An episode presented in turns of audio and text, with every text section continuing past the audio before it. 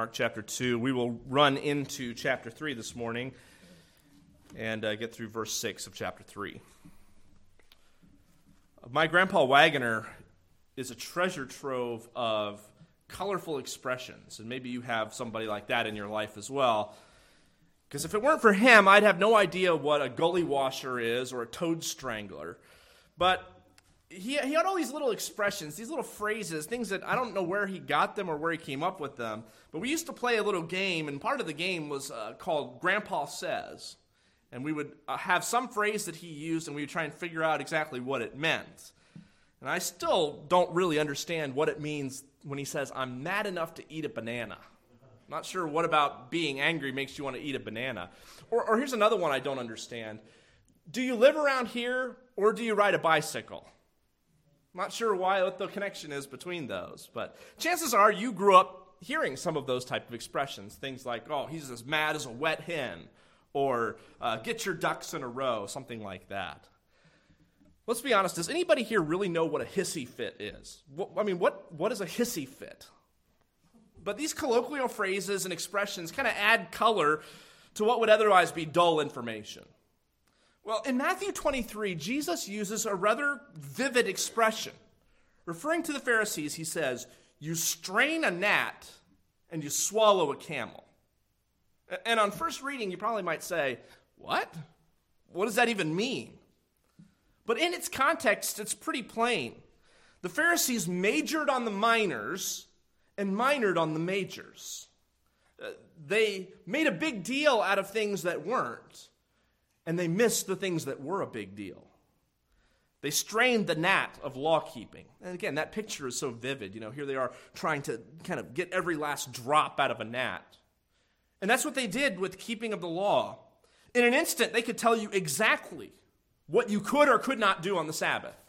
They had all those laws memorized, and yet they missed what the law was for mercy, compassion, the love of God was far from their hearts. They had memorized the scriptures, they had memorized the laws in Leviticus, but they apparently had never learned Micah 6 8, which says, He has told you, O man, what is good and what the Lord requires of you to do justice, to love kindness, and walk humbly with your God. Now, the Pharisees weren't solely guilty of this, but by the time of the New Testament, by the time of Jesus, the Old Testament law was seen by many people as a way of receiving approval, the approval of God. Uh, by keeping the law, someone became righteous. That was the thought. Therefore, you had to be meticulous about keeping the law, right? I mean, if you're going to be righteous based upon how well you kept the law, you better make sure you crossed all your T's and dotted all of your I's.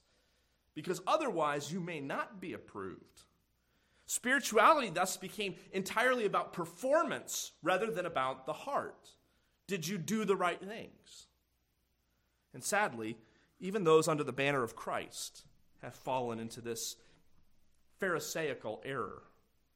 As you well know, there are far too many churches in our world who are more about rules than about grace. People walk around in these churches with a perpetual scowl, always looking for something to correct in somebody else. They judge others on the length of their hair, on the length of their skirt. They don't look and act, and, and anyone who doesn't look and act like them are not welcome.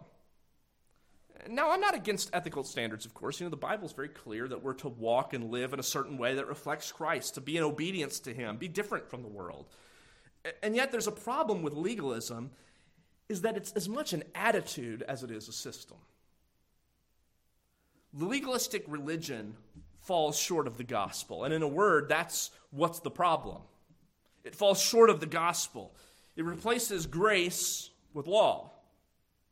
Now, the Pharisees represent a textbook example of legalistic religion. And though they loved the, Old Testament law, their, their system represented a strict legalistic approach to worship and spiritual service. They may have outwardly agreed with Jesus that, yes, Loving God and loving your neighbor is the essence of the law. But when it came down to it, the love of God was far from their hearts. The Pharisees consistently clashed with Jesus all throughout his ministry, particularly here as we've been studying in Mark chapter 2. This whole chapter has just been one incident after another in which the Pharisees have been on Jesus' case for this or that, perceived violations of their tradition. Jesus, in turn, expresses love and compassion, two characteristics often lacking from legalistic religion. Jesus didn't bend to their demands. Instead, he exposed their hypocrisy and told the truth. Now, this morning we're going to finish Mark chapter 2 and, and launch into chapter 3. There are two separate events that are described here, but they both have the same core element. Both are about Sabbath day controversies. Jesus does something uh, that violates, in the Pharisees' mind, what God intended for the Sabbath. Jesus, of course, defends himself and shows that he, in fact, is Lord of the Sabbath. But the Sabbath is one of the most carefully guarded of the Pharisees' laws. More than any other law in the Old Testament, they had built all of these traditions and regulations and rules about the Sabbath. And when Jesus doesn't conform to their tradition, they find him guilty. So, as we look at these two accounts back to back in chapter 2 and 3, I'd like to point out five problems with legalistic religion. Five problems that we can identify, I think, in these texts. Number one, legalistic religion is obsessed with fault finding. Legalistic religion is obsessed with fault finding. You know, when religion is boiled down to do the right things, keep the rules, it could hardly be any other way.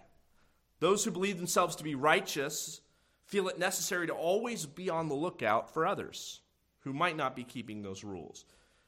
If you've ever been around or belonged to a legalistic type church or environment, you know how this is. You're always kind of looking over your shoulder. You're always kind of wondering, um, can I do this? Is this approved? You know, and legalistic religion, by its very definition, is always looking for faults. Uh, take a look at this in verse 23. Now it happened that he went through the grain fields on the Sabbath, and as they went, his disciples began to pluck the heads of grain. The Pharisees said to him, Look, why do they do what is not lawful on the Sabbath?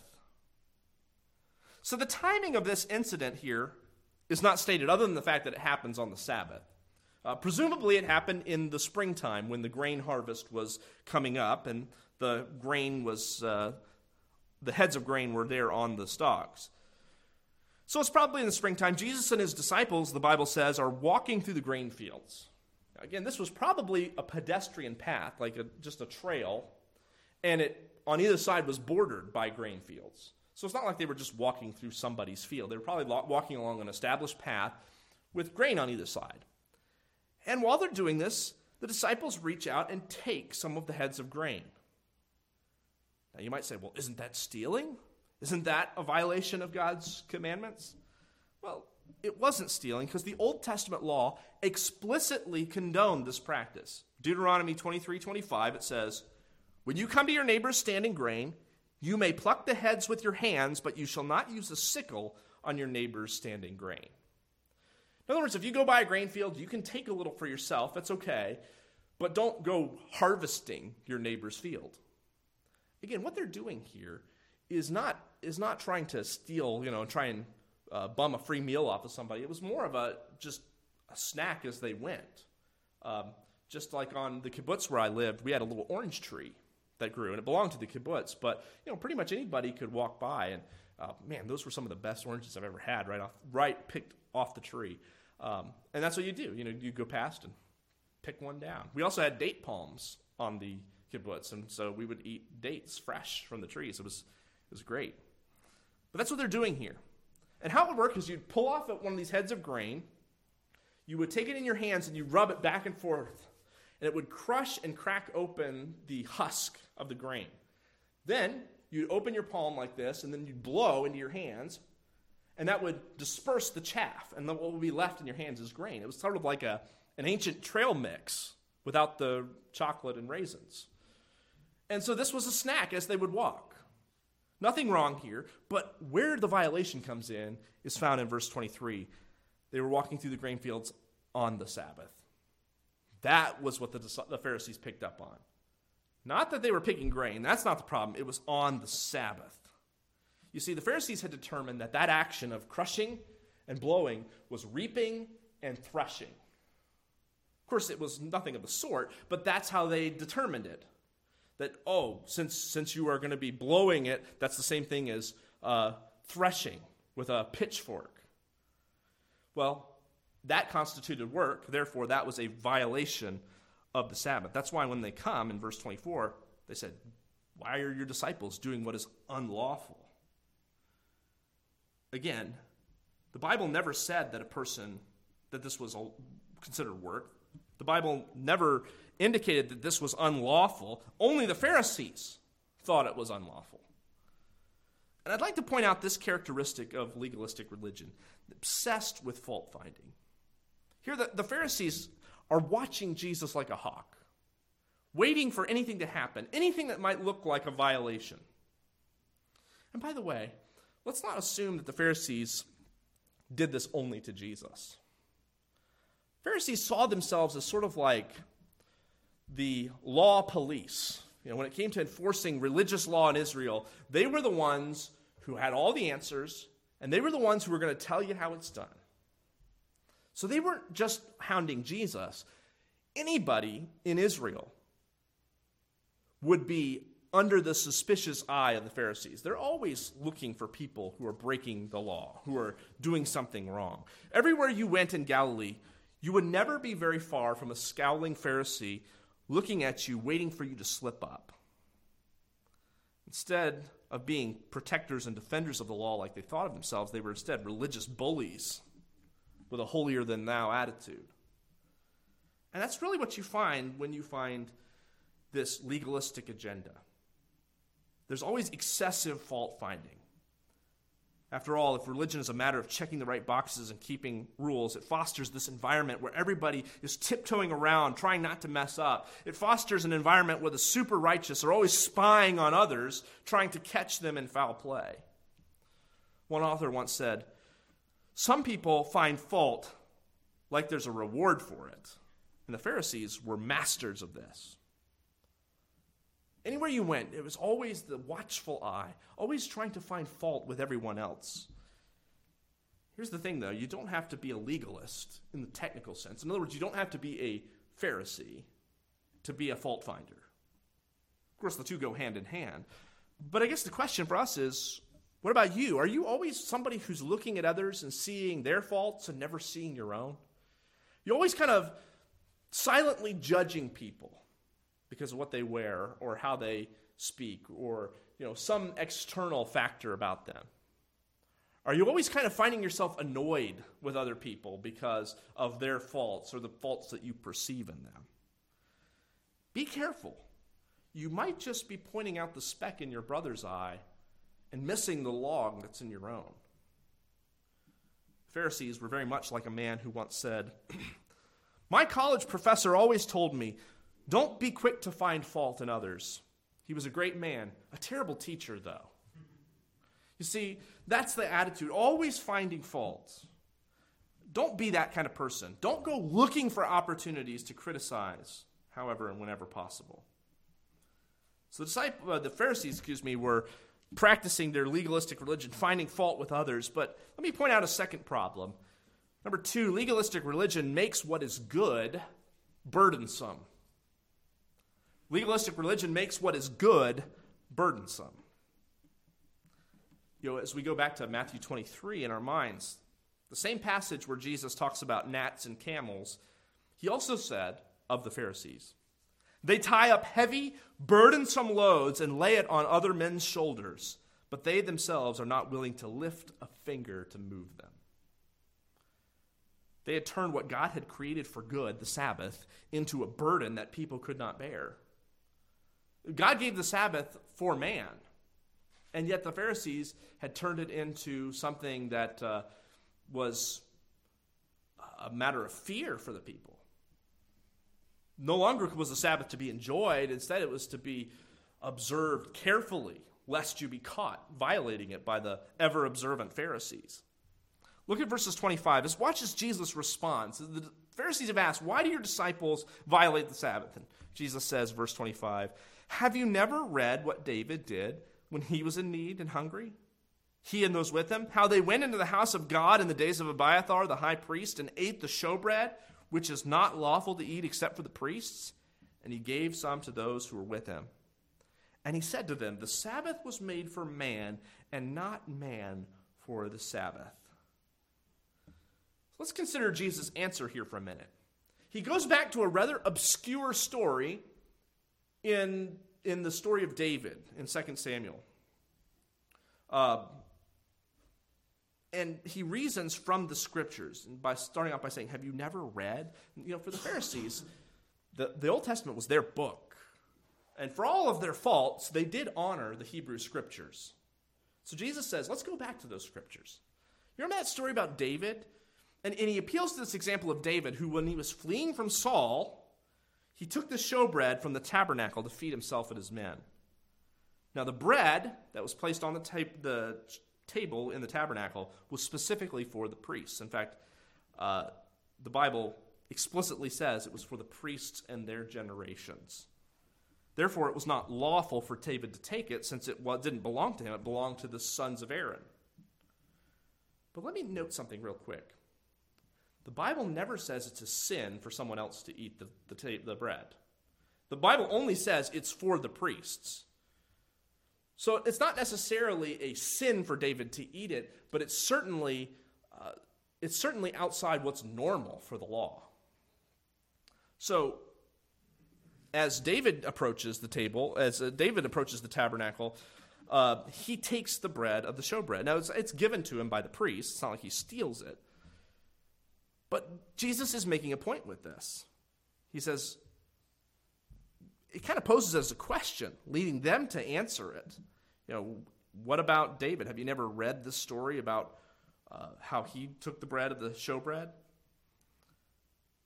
And again, the Bible never explicitly condemns David for doing this.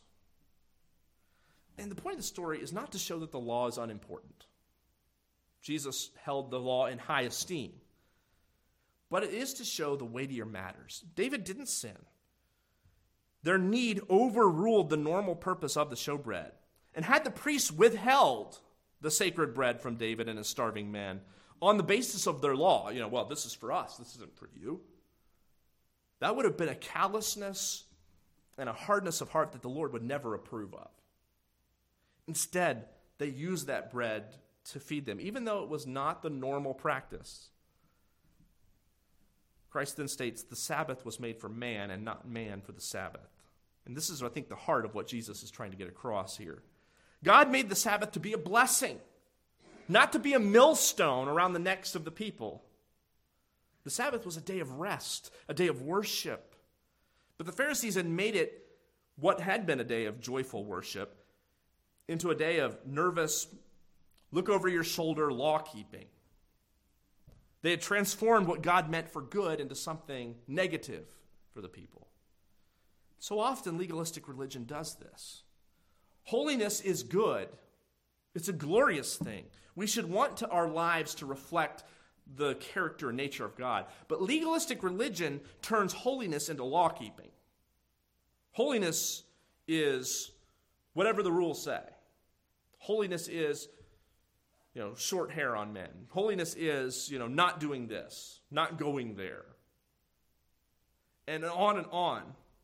So instead of the Bible's code of conduct for us, it becomes man's code of conduct for us, whatever we've determined is right. You know, Paul describes false teachers in the Bible, and he describes them having the doctrine of demons. That's a pretty hefty charge. Here's what he says about the doctrines of demons. He says, they're forbidden, forbidding to marry and commanding to abstain from foods that God created to be received with thanksgiving by those who believe and know the truth. 1 Timothy 4 3.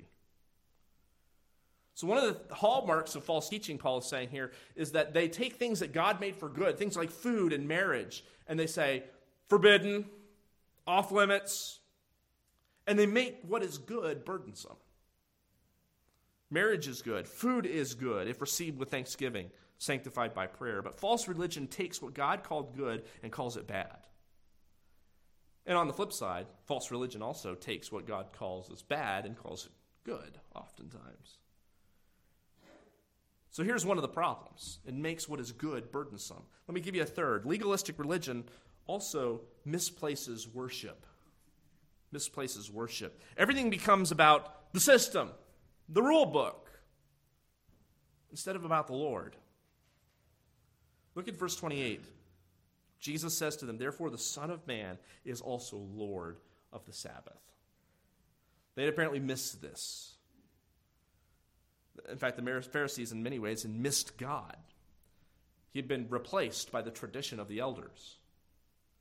So much so that to them, the Sabbath and the Pharisaic rules about the Sabbath determined what God could or could not do. And Jesus says, I am Lord of the Sabbath, He's supreme over it. Who are these people to dictate to the Lord of glory what the Sabbath is and who's broken it? Jesus is preeminent over all things, including the Sabbath. I think that's what he's getting at here in verse 28. The Son of Man is Lord of the Sabbath, the maker of it. Legalistic religion, however, makes a habit of dictating to God Almighty. Legalism exalts man made rules to define status. Rather than letting God be God, people become their own rule setters and rule enforcers. In a way, legalism can easily become idolatrous. Now, let me say real quick I think we all have idolatrous tendencies, don't we? John Calvin once described the human heart as a factory of idols. We're constantly making our, our own. We tend to think of our way of expressing ourselves and our faith is, is the right one, and anyone who doesn't look like us is wrong. Now, I'm not saying that we are all idolaters, at least not because we have a legalistic tendency but a system which puts an emphasis on outward law keeping, so much so that God Himself is subject to it. That's a dangerous place. I read a story this week about some historic floods that happened in 1952 in the Netherlands. If you know, the Netherlands and Amsterdam and so on, is the whole land is basically uh, under the water level. And so the, the dikes and dams all keep the oceans and the water out of the Netherlands. Well, these historic floods put the dikes and dams in distress so that if they broke, it could be catastrophic. Well, authorities tried to figure out how they could do this. They were um, erecting sandbag walls and so on to stave off the waters, and they called a local pastor to help do this. Well, the pastor was torn because it needed to be done immediately. It was the Sabbath day, it was the you know, Sunday.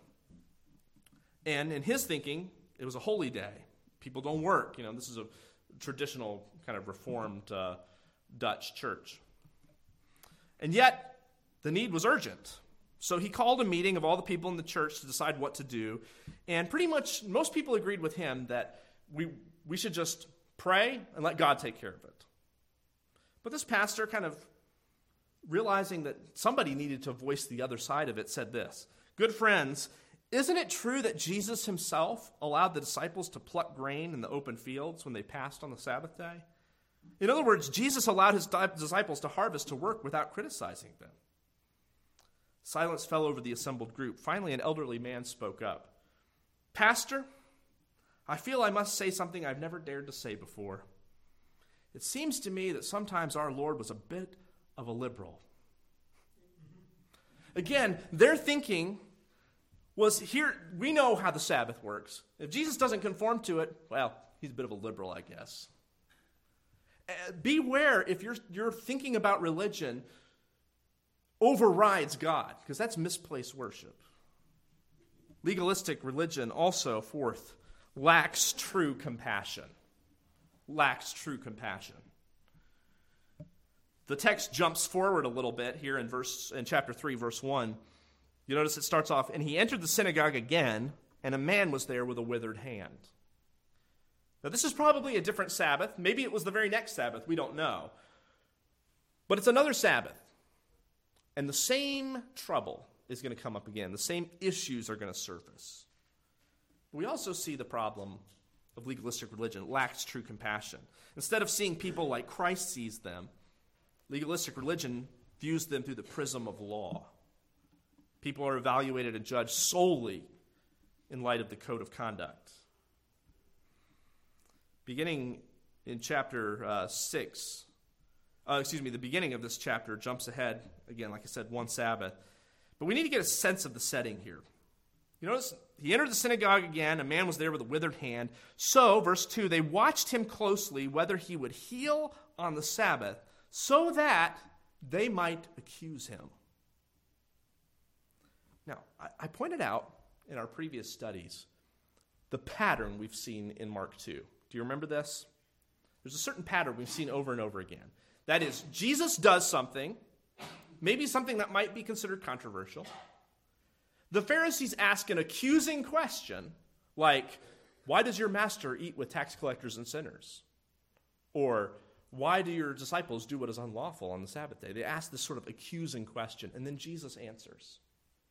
What we see at the beginning of chapter 3 is, is that pattern is broken it, it really is a startling reversal if you because you would expect it's the same pattern. You know, you would think the same thing would happen here. this man with a withered hand would come out. The Pharisees would ask Jesus, you know, do you think it's right to heal a man on the Sabbath? And then Jesus heals him. But no, Jesus breaks the pattern of what they're expecting. Because you notice in the middle, Jesus asked the question. Verse 4 Then he said to them, Is it lawful on the Sabbath to do good or to do evil, to save a life or to kill? And they were silent. So Jesus breaks the pattern here. Rather than continuing the same old, you know, charade over and over again, Jesus turns the questions on them. And now they're in the spotlight. Now they've got to give an answer. Is it right to heal on the Sabbath? Is it better to save a life or to kill?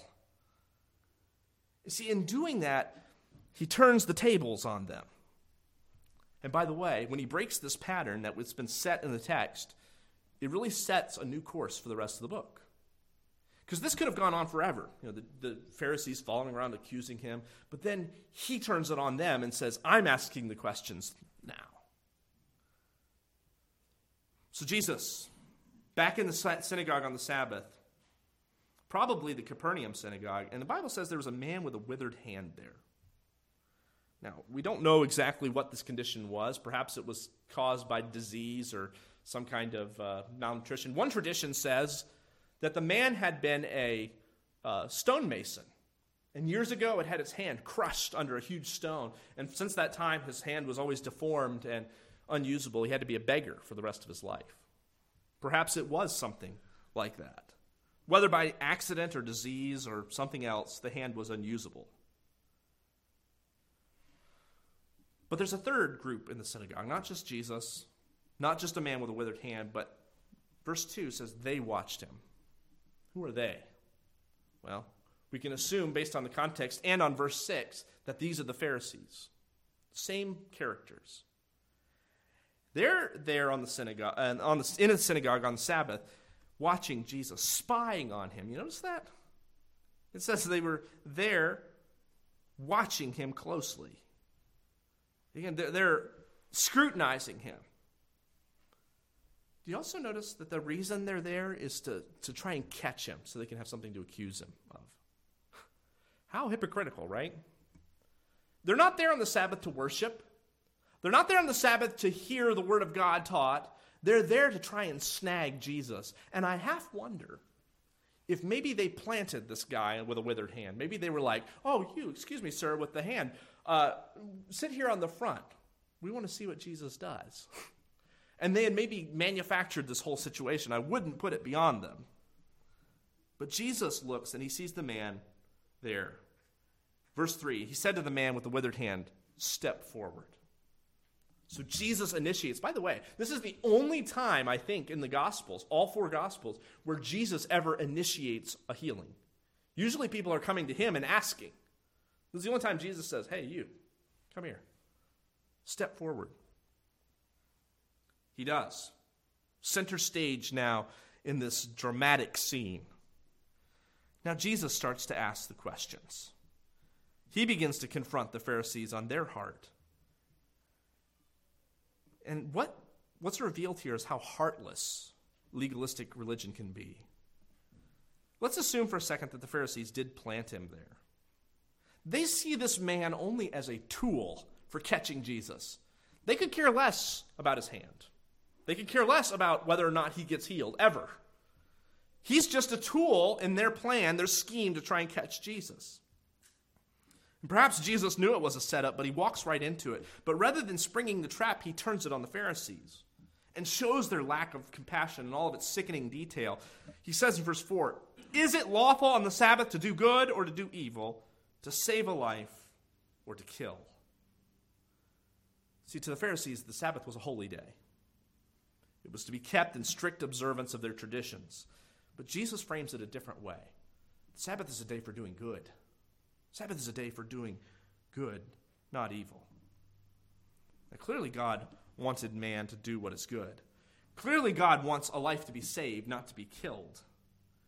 So, no one in the synagogue, including the man on display, was in danger of death, but I think Jesus' words here are meant to convict. You know, especially this phrase, to save a life or to kill. Like, what's he talking about there? Well, a few verses later in verse 6, we find out that the Pharisees and the Herodians were plotting on the Sabbath day to kill Jesus.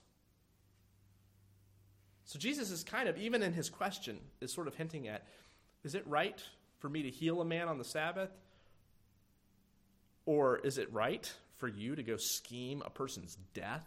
I mean, what do you think makes God happy? Do you think God is happy when, when you keep all the rules and yet plot somebody's murder on the Sabbath? Or is he happy that someone is healed on the Sabbath? Sabbath is for good, not for evil. That's the point Jesus is getting across here.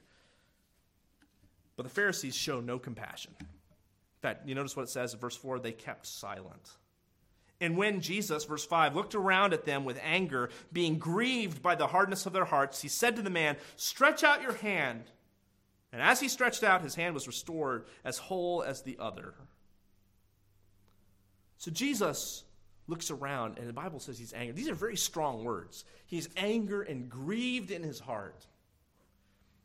Because you notice they're silent, and their silence condemns them. Because they can't say, the obvious answer that yes, no, we should do good on the Sabbath. Because that would agree with Jesus. And they're trying to catch Jesus.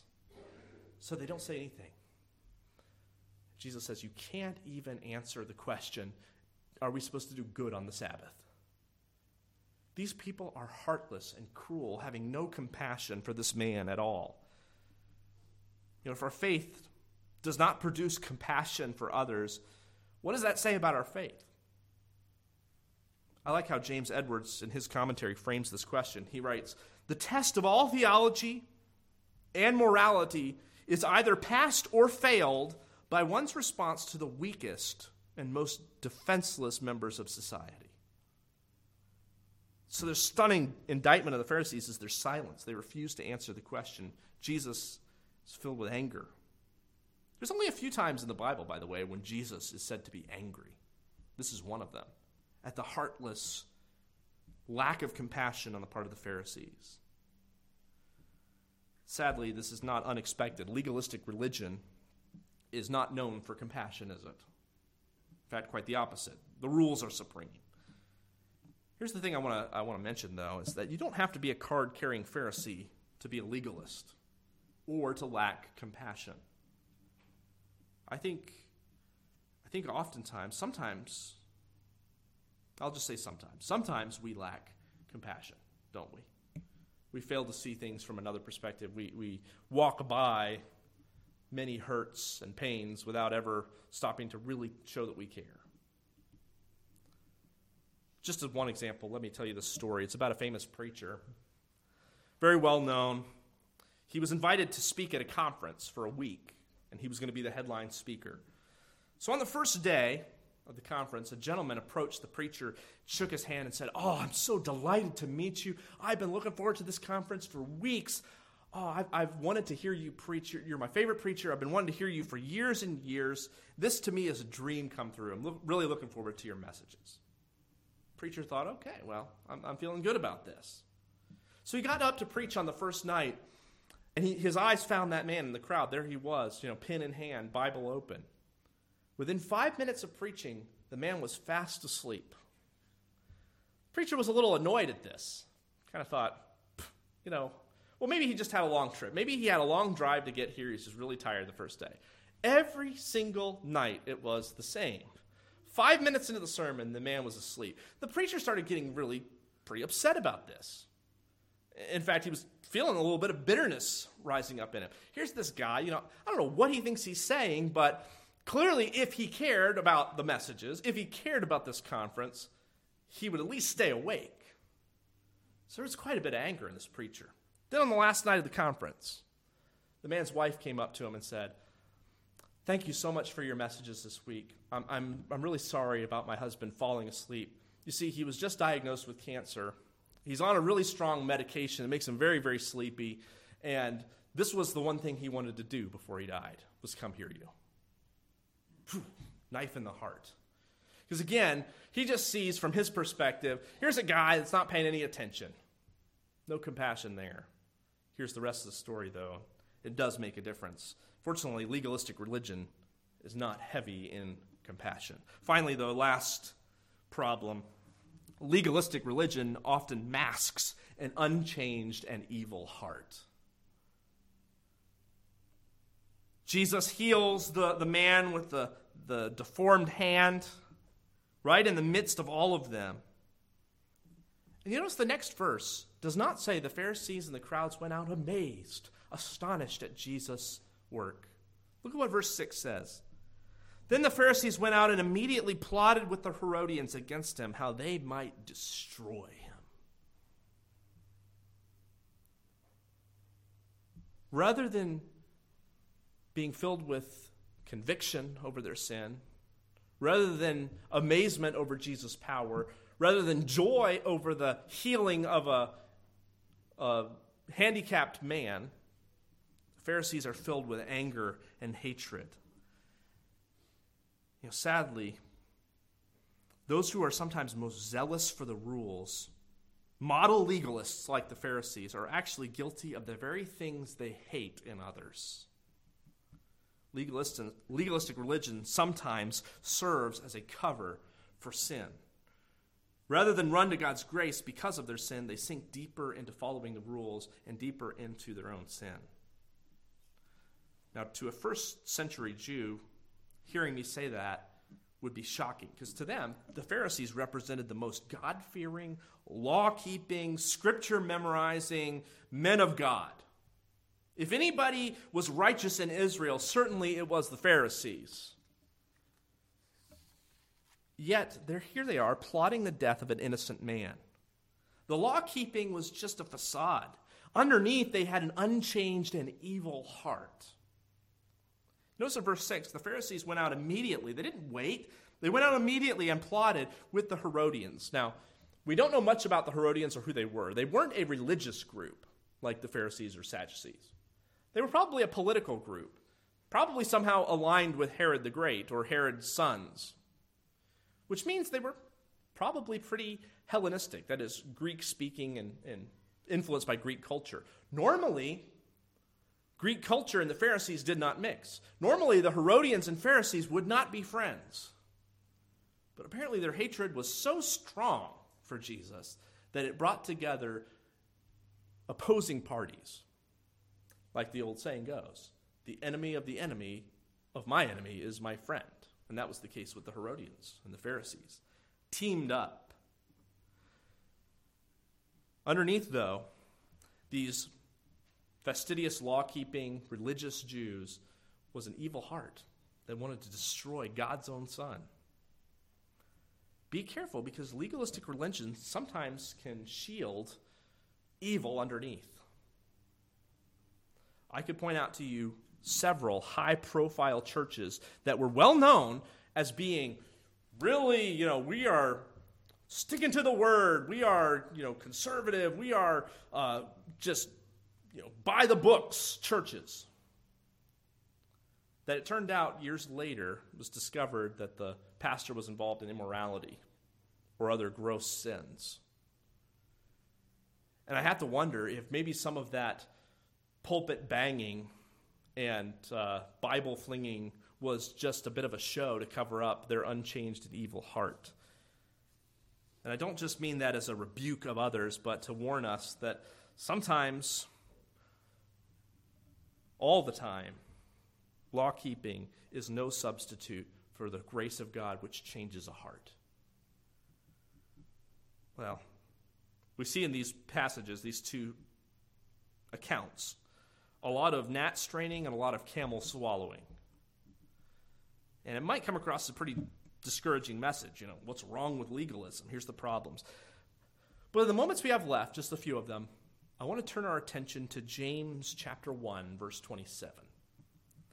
The Bible says there, pure, pure and undefiled religion is this to visit the orphans and widows in their trouble and to keep oneself unspotted from the world. So, if legalistic religion is all of this, it's got all these problems, it's a mask for evil, and so on, well, what ought pure and undefiled religion to look like? What should our faith look like? Well, it'd be easy enough to say it should look the opposite, right? It should look like Christ himself. So let me give you five more thoughts here as we close on what pure religion should look like. Number one, pure religion understands and shows grace. Understands and shows grace. Rather than being legalistic in, in terms of law and seeing one's approval before God as a matter of outward performance, we understand that we're sinners who need God's grace and in turn show God's grace. We're not Pharisees who are looking for somebody to beat up or to knock around the ears because they're not as holy as we are. We ought to be showing grace. Chuck Swindoll years ago wrote a little book titled Grace Awakening, which was he saw it as a corrective to some of the legalism he saw in churches. The subtitle of the book, though, says it well. Believing in grace is one thing, living it is another. Perhaps we're better with believing or talking about grace than we are showing it, living it. Pure religion understands and shows grace. Number two, pure religion rejoices in what God has provided. Now, this doesn't mean we rejoice in things that are sinful, obviously. But in all the things that God has given as for us freely to enjoy, we should freely enjoy them. Again, sometimes legalism is, is constantly slapping, you know, wicked or sinful on things which God never explicitly calls wicked or sinful. Again, you know, you go back a couple of generations, and you know things like roller skates or you know, uh, you know, records or whatever called sinful in and of themselves, just because they're new, um, or because maybe they've been used in ways that uh, people thought were inappropriate but we should rejoice in what God has provided. Number three, pure religion obeys and honors Christ. Obeys and honors Christ. So, again, please hear me. I'm not saying that we should just replace legalism with license. Do what you want. You know, everything's free, everything is permissible. No, we ought to live, but our code of conduct is not some, some man made rule book. It's the scriptures, it's Christ as our example. And to be honest, if we follow Christ's example and let the Holy Spirit transform our lives, we'll find ourselves being far more holy in our conduct than even the Pharisees were. Again, the transformed heart makes the difference. Pure religion obeys and honors Christ. Number four, pure religion views others with compassion. How's your religion look? More like a Pharisee or more like Christ with compassion to others? compassion to all. Number five, pure religion is not a show. Pure religion is not a show. It's not a, a smoke screen to cover up what we're really doing, as the Pharisees sometimes used it. It's not a, a ostentatious display of how much better I am than you are, as the Pharisees sometimes did. No, it's not a show. It's in truth. You know, if we're going to be those who follow the religion of Christ, if you could call it that, then our lives should be characterized by these qualities, not by that which defines legalistic religion. May our lives be reflective of pure religion, which understands and shows grace, rejoices in what God has provided, obeys and honors Christ, views others with compassion, isn't a, a game a mask of hypocrisy.